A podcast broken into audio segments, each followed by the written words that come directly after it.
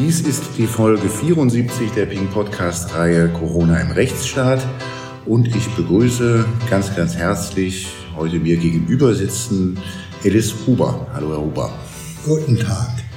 Herr Huber, ich darf Sie kurz vorstellen für diejenigen, die Sie noch nicht kennen. Ähm, Sie ähm, sind Arzt zunächst einmal ähm, und sind auch mit Gesundheitspolitik sehr vertraut, weil Sie schon mal einen, schon in den 80er Jahren alternative Ärztetage veranstaltet haben, die ich gelernt habe. Wir nannten die Gesundheitstage. Gesundheitstage, okay. Ja, das also nicht nur Ärzte. Ja, ja, es waren Gesundheitskongresse. Mhm. Und dann waren Sie ähm, auch eine Weile lang ähm, äh, Gesundheitsstadtrat in Kreuzberg und Wilmersdorf. Ja. ja. Das ist auch 80er Jahre. Ja. Ich nehme an, das hat was mit den Grünen zu tun. Die hießen damals noch Alternative Liste, aber hm, ich war ihr Kandidat in Wilmersdorf und Kreuzberg. Okay, sind Sie da Mitglied? Ich bin Mitglied jetzt bei Bündnis 90, die Grünen, ja. Okay.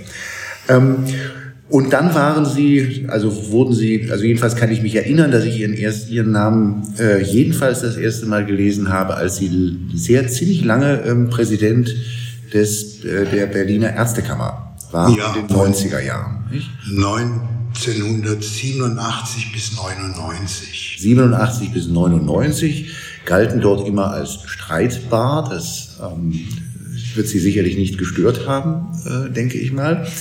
Ähm, und ähm, äh, seitdem habe ich gesehen, dass Sie, Sie sind Parität, im Paritätischen Wohlfahrtsverband. Äh, haben Sie eine Funktion? Sagen Sie mir noch mal kurz, welche? Ich habe auch in den 80er Jahren von 86 bis 92 dort die Abteilung gesundheitlich-soziale Dienste geleitet.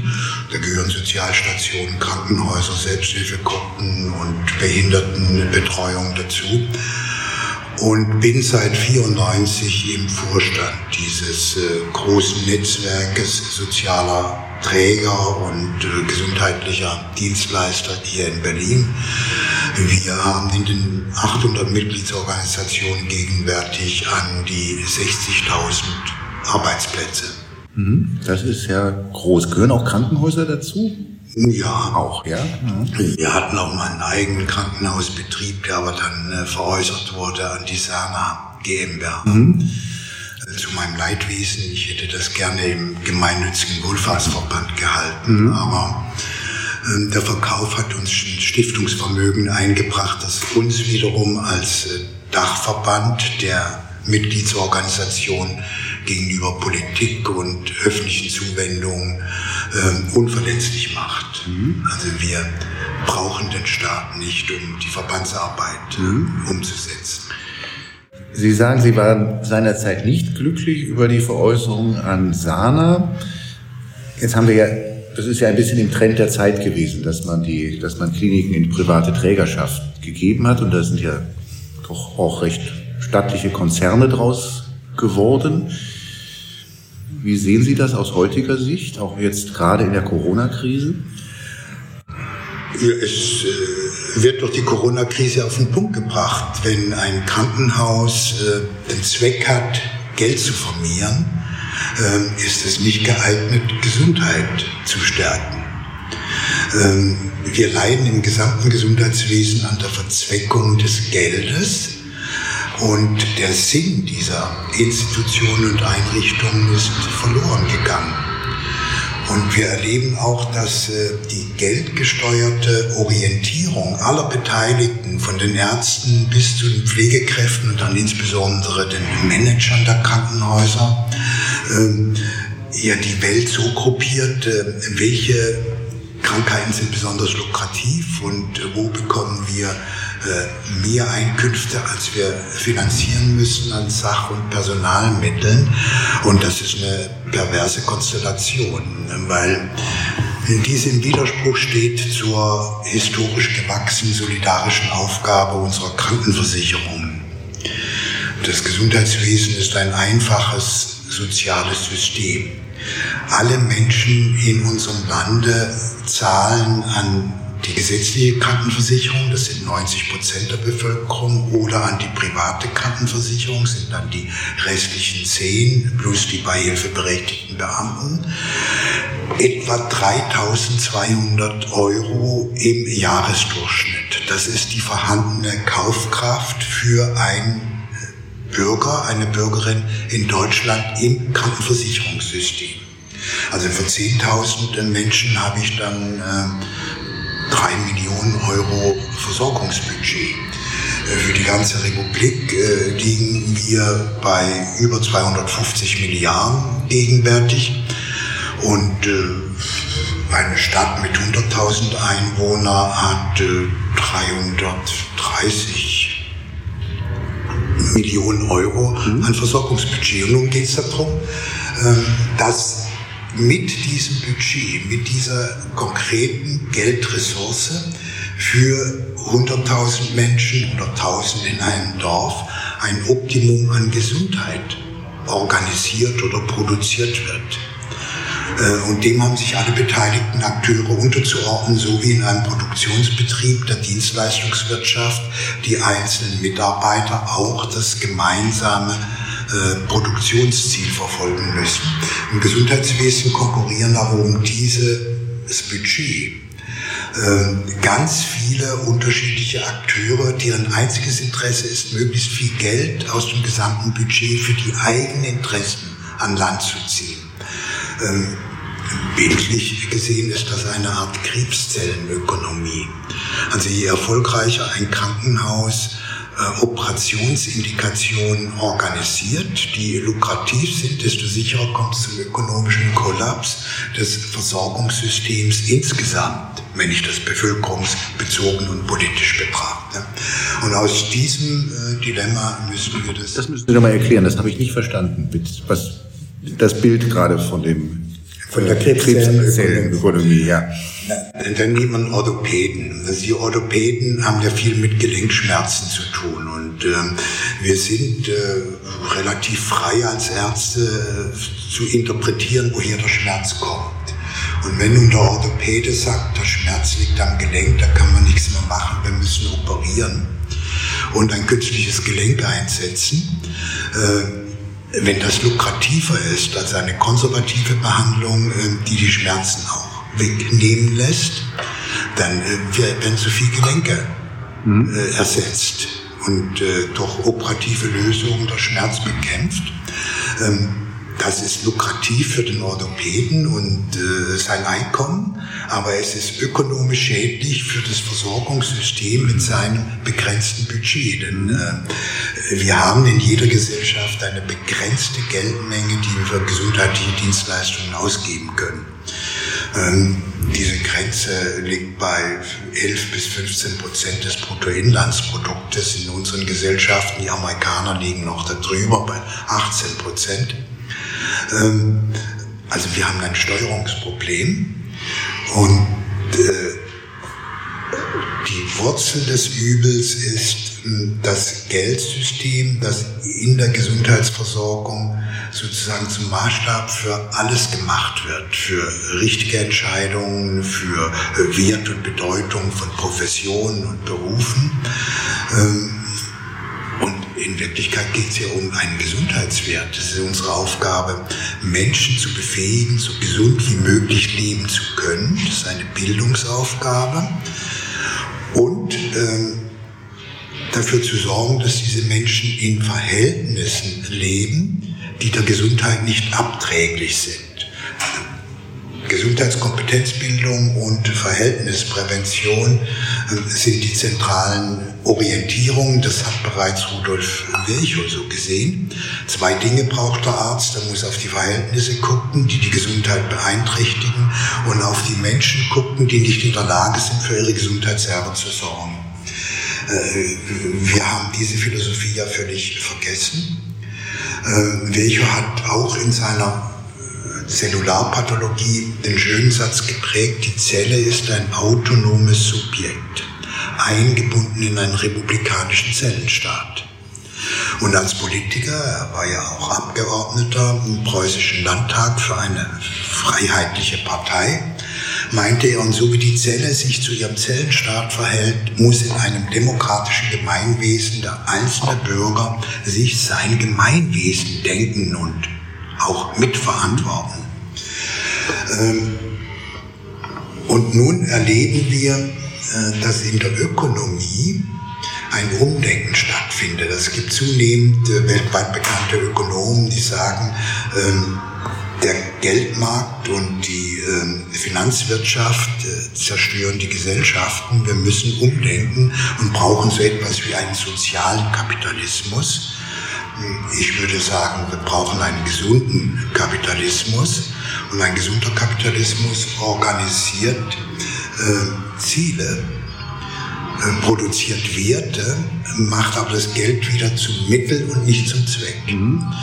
Und Corona äh, bringt jetzt genau äh, auf den Punkt, denn dieses Virus gäbe es nicht, wenn nicht Geldgier und Machtgier weltweit stärkere Triebkräfte sind als äh, nachhaltiges Wirtschaften und achtsamer Umgang mit der Natur. Ähm, also wir stehen vor einer grundlegenden Neuorientierung unserer Lebenswelten und Wirtschaftsweisen. Was wir jetzt haben, ist eine kontaktreiche Beziehungslosigkeit. Deswegen ist Corona ja so gefährlich, weil wir kontaktreich sind, aber keine Beziehung mehr zu den anderen Mitmenschen aufnehmen. Das sind für uns Objekte äh, für Verkauf oder für Konsum. Ähm, auch die Politik sieht die Wähler ja nicht als autonome Bürger mit einer eigenen Verantwortung, sondern als äh, Wahlobjekte, die man so bezirzt, dass sie möglichst äh, die eigene Gruppierung wählen. Also diese Spaltung äh, der Gesellschaft in Subjekte und Objekte, wo die Subjekte Macht haben und reich sind und die Objekte ähm, unterworfen werden, die muss überwunden werden zugunsten eines wirklich demokratischen Gemeinwesens. Die Alternative wären chinesische Staatsverhältnisse. Davon träumen manche Politiker auch in Deutschland.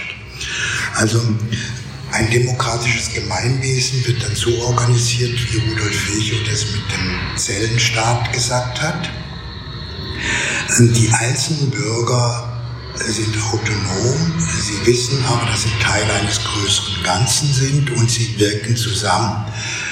In meinem Körper habe ich ein Gehirn.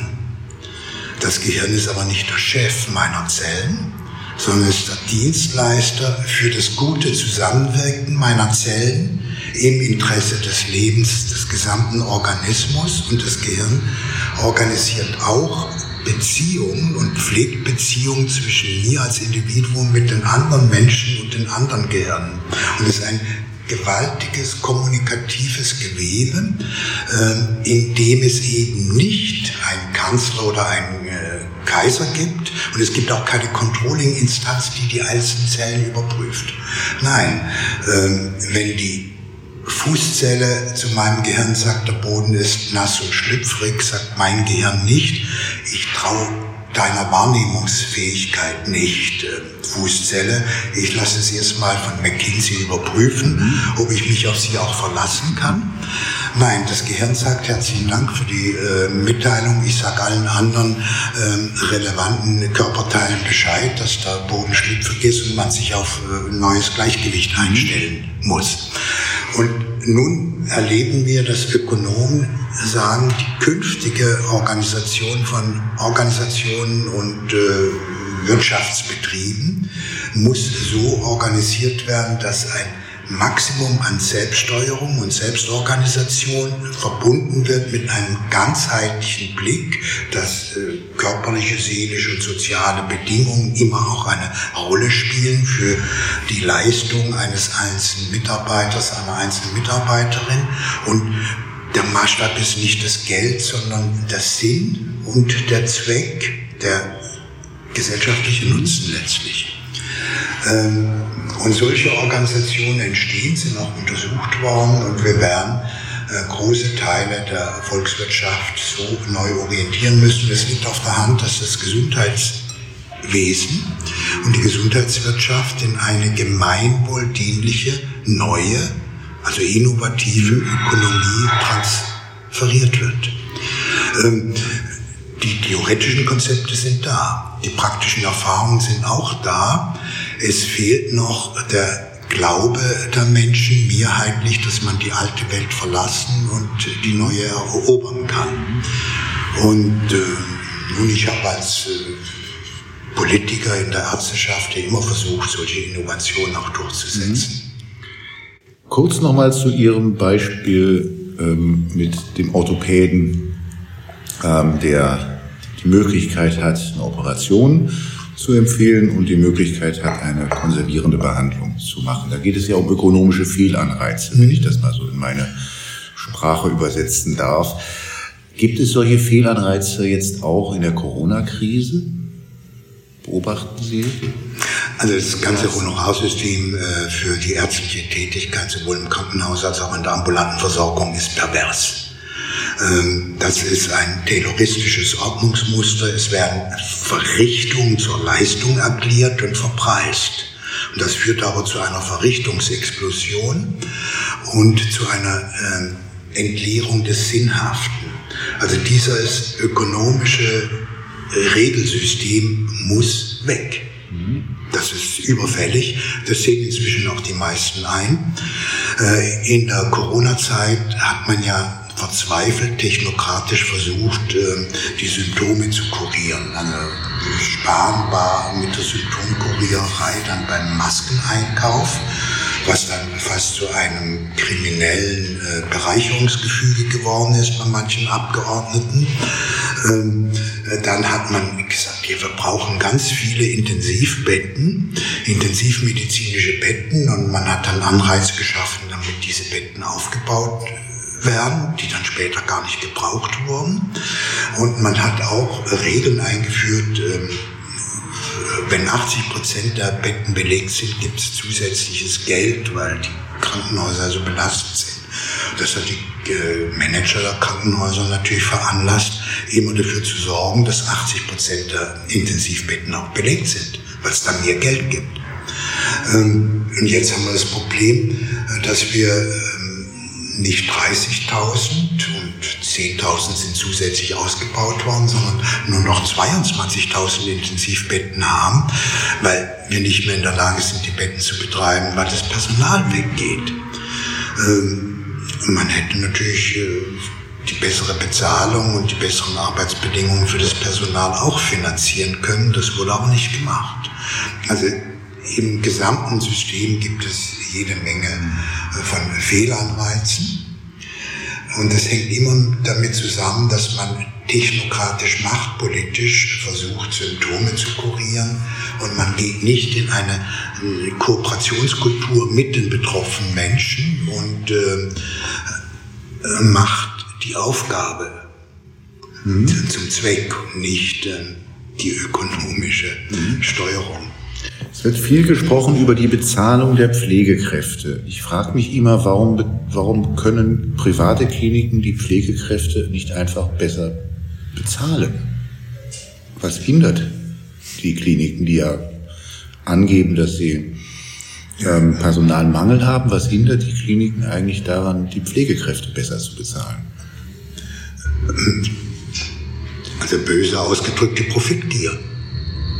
Äh, durch das Einsparen von Pflegekräften äh, mache ich Geld. Mhm. Ähm, durch das Einsparen von Ärzten mache ich weniger Geld, weil ich Ärzte brauche. Die definieren ja die Leistungspäckchen, die abgerechnet mhm. werden können. Und wenn wir die Personalausstattung in unseren Krankenhäusern im Jahr 2000 äh, als 100 setzen, haben wir jetzt etwa 130 Ärzte, aber nur 70 Pflegekräfte. Also es kam ganz realiter zu einer gewaltigen Ausdünnung der pflegerischen Potenziale in unseren Krankenhäusern. Ähm, und wir erleben, dass Pflegekräfte ausgebeutet werden können. Die haben eine intrinsische Motivation und sie lassen sich weil sie ja für die Patienten da sein wollen, auch äh, ausnehmen und missbrauchen. Jetzt äh, sehen wir, dass die Krankenschwestern und Krankenpfleger nur siebeneinhalb Jahre in ihrem Beruf bleiben nach der Ausbildung. Wir haben also bei 45 Jahre Lebensarbeitszeit fünfmal so viel pflegerische Fachkompetenz in unserer Bevölkerung als gegenwärtig in der Pflege tätig sind. Es gibt also klar keinerlei Pflegekräftemangel. Es gibt nur keine Menschen mehr, die ihre pflegerische Kompetenz unter diesen Bedingungen, wie sie heute sind, einbringen wollen. Ähm, wir haben einzelne Sozialstationen, ambulante Pflegedienste äh, bei der Caritas in Speyer oder auch beim privaten Unternehmen in Bayern. Die haben überhaupt keine Probleme, Krankenpflegekräfte zu bekommen. Aber wenn die Pflegekräfte kommen, sagen sie, äh, wir wollen eines, wir wollen nicht mehr gegängelt werden. Für uns ist Pflege eine Beziehungsarbeit und wir möchten selber entscheiden, was für die Menschen pflegerisch getan werden muss. Äh, wir haben keinen Bock darauf, dass irgendwelche äh, Technokraten, die keine Ahnung haben von Menschen, hinter uns ähm, Normvorgaben machen, wie lange ich jemanden kennen oder wie viel Zeit ich für einen Verbandswechsel haben darf. Diese Gängelei ist derart entwürdigend und macht uns derart psychosozial kaputt, dass wir lieber aussteigen und bei Aldi an der Kasse sitzen. Da verdienen wir eher weniger Geld, aber wir sind frei. Wie verbreitet oder welche Rolle spielt die Leiharbeit eigentlich dabei? Man hört immer wieder, dass es doch erstaunlich, also für mich erstaunlich viel Leiharbeit geben soll in den Krankenhäusern? Gibt es und die kosten auch mehr, weil mit Leiharbeitskräften ein Stück weit die äh, extremen äh, Lücken aufgefüllt werden. Aber es gibt jetzt auch zunehmend Krankenhäuser, die keine Leiharbeit mehr in Anspruch nehmen, weil... Also die keine eigenen Pflegekräfte mehr haben, sondern nur noch von Leiharbeitspflegekräften? Nein, die, äh, die mit Eigenpflegekräften arbeiten. Ah, umgekehrt, okay. Und, mhm. und dafür auch sorgen. Mhm. Ähm, der Pflegekräftemangel ist ein Problem des innerbetrieblichen Klimas und eine hohe Qualität in der Pflege ebenso wie eine hohe Qualität in der Medizin ist ein Erfahrungsschatz. Und Sie können die äh, gemeinsame Kompetenz einer gewachsenen und lange Jahre zusammenwirkenden Belegschaft äh, nicht verbessern. Wenn Sie diese Belegschaft aber destruktiv beeinträchtigen, zerstören Sie eine gewordene Kollektivqualität. Und das findet gegenwärtig überall statt dass ähm, die Personalkörper zerschlagen werden und auch innerhalb der Häuser Rivalitäten und Konkurrenzen von Berufsgruppen ausgebaut werden. Ähm, die Ärzte haben ja eine eigene Gewerkschaft, damit sie besser wegkommen, tun sie auch tatsächlich als die Krankenpflegekräfte. Ähm, das ist alles nicht vernünftig und alle Beteiligten wissen das auch. Ähm, um zurückzukommen auf unser Produktionssystem Gesundheitsversorgung für die Menschen in einer Stadt oder einer Gemeinde. Wir verlieren von diesen 3200, 300 Euro Kaufkraftsumme etwa 40 Prozent in völlig sinnentleerten bürokratischen Verrichtungen, in Kontrollen, in Dokumentationspflichten. Das ist Ressourcenvergeutung. Wir können ähm, gut 20 Prozent der heute vorhandenen Geldmittel für mehr personale Zuwendung investieren, wenn wir aufhören, allen ähm, Kräften ständig zu misstrauen, sondern wenn wir eine Kultur der Kooperation und des Vertrauens entwickeln. Das modernen Organisationen weiß man, dass Vertrauen Kapital ist mhm. und nicht nur Geld. Mhm. Und ähm, äh, ja, Produktionsprozesse sind ja hochkomplex. Man hat in der Automobilindustrie das Fließband abgeschafft, weil es verdinglicht und die integrale Gesamtleistung beeinträchtigt und hat sich selbst organisierende autonome Arbeitsgruppen äh, gebildet. Da gibt es längst Kulturen, ähm, die ganz anders sind als im Gesundheitswesen. Wir bauen im Gesundheitswesen immer noch äh, von außen kontrollierte Fließbandsysteme perfekt auf. Wo kommt denn das eigentlich her? Sie sagten Verbandswechsel, da gibt es dann Vorgaben, dass das so und so viele Minuten in Anspruch nehmen darf und für viele andere Sachen gibt es solche Vorgaben auch. Wo kommt denn das eigentlich her oder was ist, was, was, was hat man sich denn eigentlich mal dabei gedacht, als man das eingeführt ja, hat? Das ist technokratischer Wahn. Mhm. Das ist die Vorstellung von ähm, Verwaltungsingenieuren, dass man mit exakten Vorgaben äh, die besten Ergebnisse bekommt.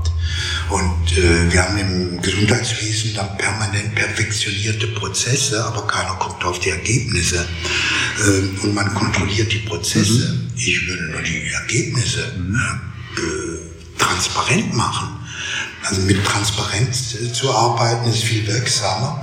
Äh, anders ausgedrückt, jede Fremdkontrolle ist äh, teurer und weniger effizient und effektiv mhm. wie die vereinbarte Selbstkontrolle. Ähm, aber das Gesundheitswesen ist in seinen Organisationskulturen 50, 60 Jahre äh, den Erkenntnissen mhm. funktionierender und ordentlicher Wirtschaftsunternehmen hinterherhinkt. Das ist dann auch, also nur nochmal, damit ich es verstehe, also diese Zeitvorgaben, die kommen dann auch aus der Ökonomisierung, um beispielsweise aus dem Personalbedarf auszurechnen und, ähm, und die, die ganzen Faktoren, die man halt braucht, um. Ja, völlig, völlig klar. Das, ja. ähm, als ich zuständig war für die Sozialstation des Paritätischen hier in Berlin, wir hatten 36 Sozialstationen, hatten wir aus der Bürgerschaft entstandene kleine Pflegeteams mit äh, acht bis zwölf äh, Pflegekräften. Und diese Teams haben die äh, Versorgung gemacht und äh, es war mir gelungen, äh, für die Wohlfahrtsverbände mit den Kassen verhandelnd äh, eine Vergütung zu bekommen, die den Einsatz bezahlte mit 60 D-Mark waren das damals. Das wären etwa 50 mhm. Euro heute. Mhm. Also der Einsatz löste eine Gebühr aus. Darunter hatte die Schwester nun die Freiheit, genau das zu machen, was sinnvoll ist. Und es ist ein anderer Rehabilitationseffekt, wenn ich mit einem Berliner Menschen die eigene Haustreppe runtergehe zu seinem alten Zeitungskiosk und wieder hoch, als wenn ich das Gleiche auf der Treppe einer Reha-Klinik mache. Also Pflegekräfte waren in der Lage, ganz frei äh, die Pflege einzubetten in, in, in das soziale Feld, in dem der Pflegebedürftige lebt. Da gibt es ja Familien, gibt es Nachbarn, da gibt es äh, Orientierung, da gibt es Bedürfnisse. Ähm, eine Pflegekraft muss auch äh, für Theaterkarten vielleicht mal sorgen oder dafür sorgen, dass ähm, die Kinder ähm, informiert werden. Also es ist beständige mhm. Beziehungs- und Kommunikationsarbeit neben den handfesten Verrichtungen, die man äh, bei schwerer Pflegebedürftigkeit auch braucht. Und eine Sterbebegleitung kann man nicht technokratisch organisieren. Das ist eine, eine äh, ja, Beziehungs- Qualität, die da notwendig ist. Die braucht Herz und Seele und, und Kreativität. Und äh, wenn das Geldsystem und die ökonomischen Anreize, äh, Beseelung, Herzlichkeit und äh, Zuneigung nicht mehr zulassen, dann können wir aufhören, dann bekommen genau das, was wir jetzt erleben, eine entzielte äh, Krankenhäuser, wo die Menschen das Gefühl haben, wir werden gar nicht mehr gesehen, wir sind Objekte eines Betriebes, in dem es nicht um uns Menschen, sondern um die schwarzen Zahlen im Jahresabschluss geht. Was, letzte Frage, ähm, Herr Huber, weil wir am Ende dann unserer Zeit sind. Was geht Ihnen durch den Kopf, wenn Sie von den schwarzen Zahlen der Klinikkonzerne jetzt 2020, 2021 lesen? Denn die scheinen ja doch schwarz zu sein, jedenfalls was ich mir mal angeguckt habe. Sie haben ja wegen Corona gigantische öffentliche Zuwendungen bekommen. Sie haben weniger Patienten betreut im letzten Jahr, aber äh, mehr Umsatz gemacht. Ähm, ja, es ist eine Fehlsteuerungskultur. Und ähm, die Steuernden Mächte in der Politik oder auch bei Krankenversicherern, ähm, die haben keine Ahnung von dem, was es, äh, worum es geht. Ähm, auch Corona ist eine Infektionskrankheit und ähm, Robert Koch sagte, das Virus ist nichts, der Wirt ist alles. Und äh, Louis Pasteur hat gesagt, das Bakterium ist nichts oder die Mikrobe ist nichts, das Milieu ist alles. Also der Krankheitserreger trifft auf einen konkreten Menschen in einer konkreten Situation äh, und einer konkreten Lebenswelt. Und in diesem Verhältnis entsch äh, entscheidet sich, ob die Krankheit kommt oder die Gesundheit verteidigt werden kann. Also schwere Corona-Verläufe äh, haben soziale Determinanten. Arme Leute trifft es häufiger. In desolaten Wohnräumen befindliche Menschen trifft sehr viel häufiger als äh, die Normalbürgerinnen und Bürger. Aber all diese Aspekte sind ja völlig ausgegrenzt und man tut so, als wäre das Virus äh, ein Agens, das alle gleichermaßen krank macht. Das ist falsch. Das das auch bei allen anderen Krankheiten so. Eins ist nur zu sagen, es sind im letzten Jahr und auch gegenwärtig immer noch mehr Menschen in Deutschland an anderen Infektionskrankheiten als an Corona gestorben. Wir äh, haben 75.000 jährliche Todesfälle durch die Sepsis. Ähm, und wir hatten im letzten Jahr 32 Todesfälle mit durch Corona. Ähm, in diesem Jahr ist es etwas mehr, aber auch andere Infektionskrankheiten spielen eine große Rolle und bei kleinen Kindern sind andere Keime gegenwärtig viel bedrohlicher äh, für die Gesundheit und das Leben als Corona. Herr Huber, wir sind leider am Ende unserer Zeit, deswegen darf ich Ihnen herzlich für dieses Gespräch danken und bis zum nächsten Mal.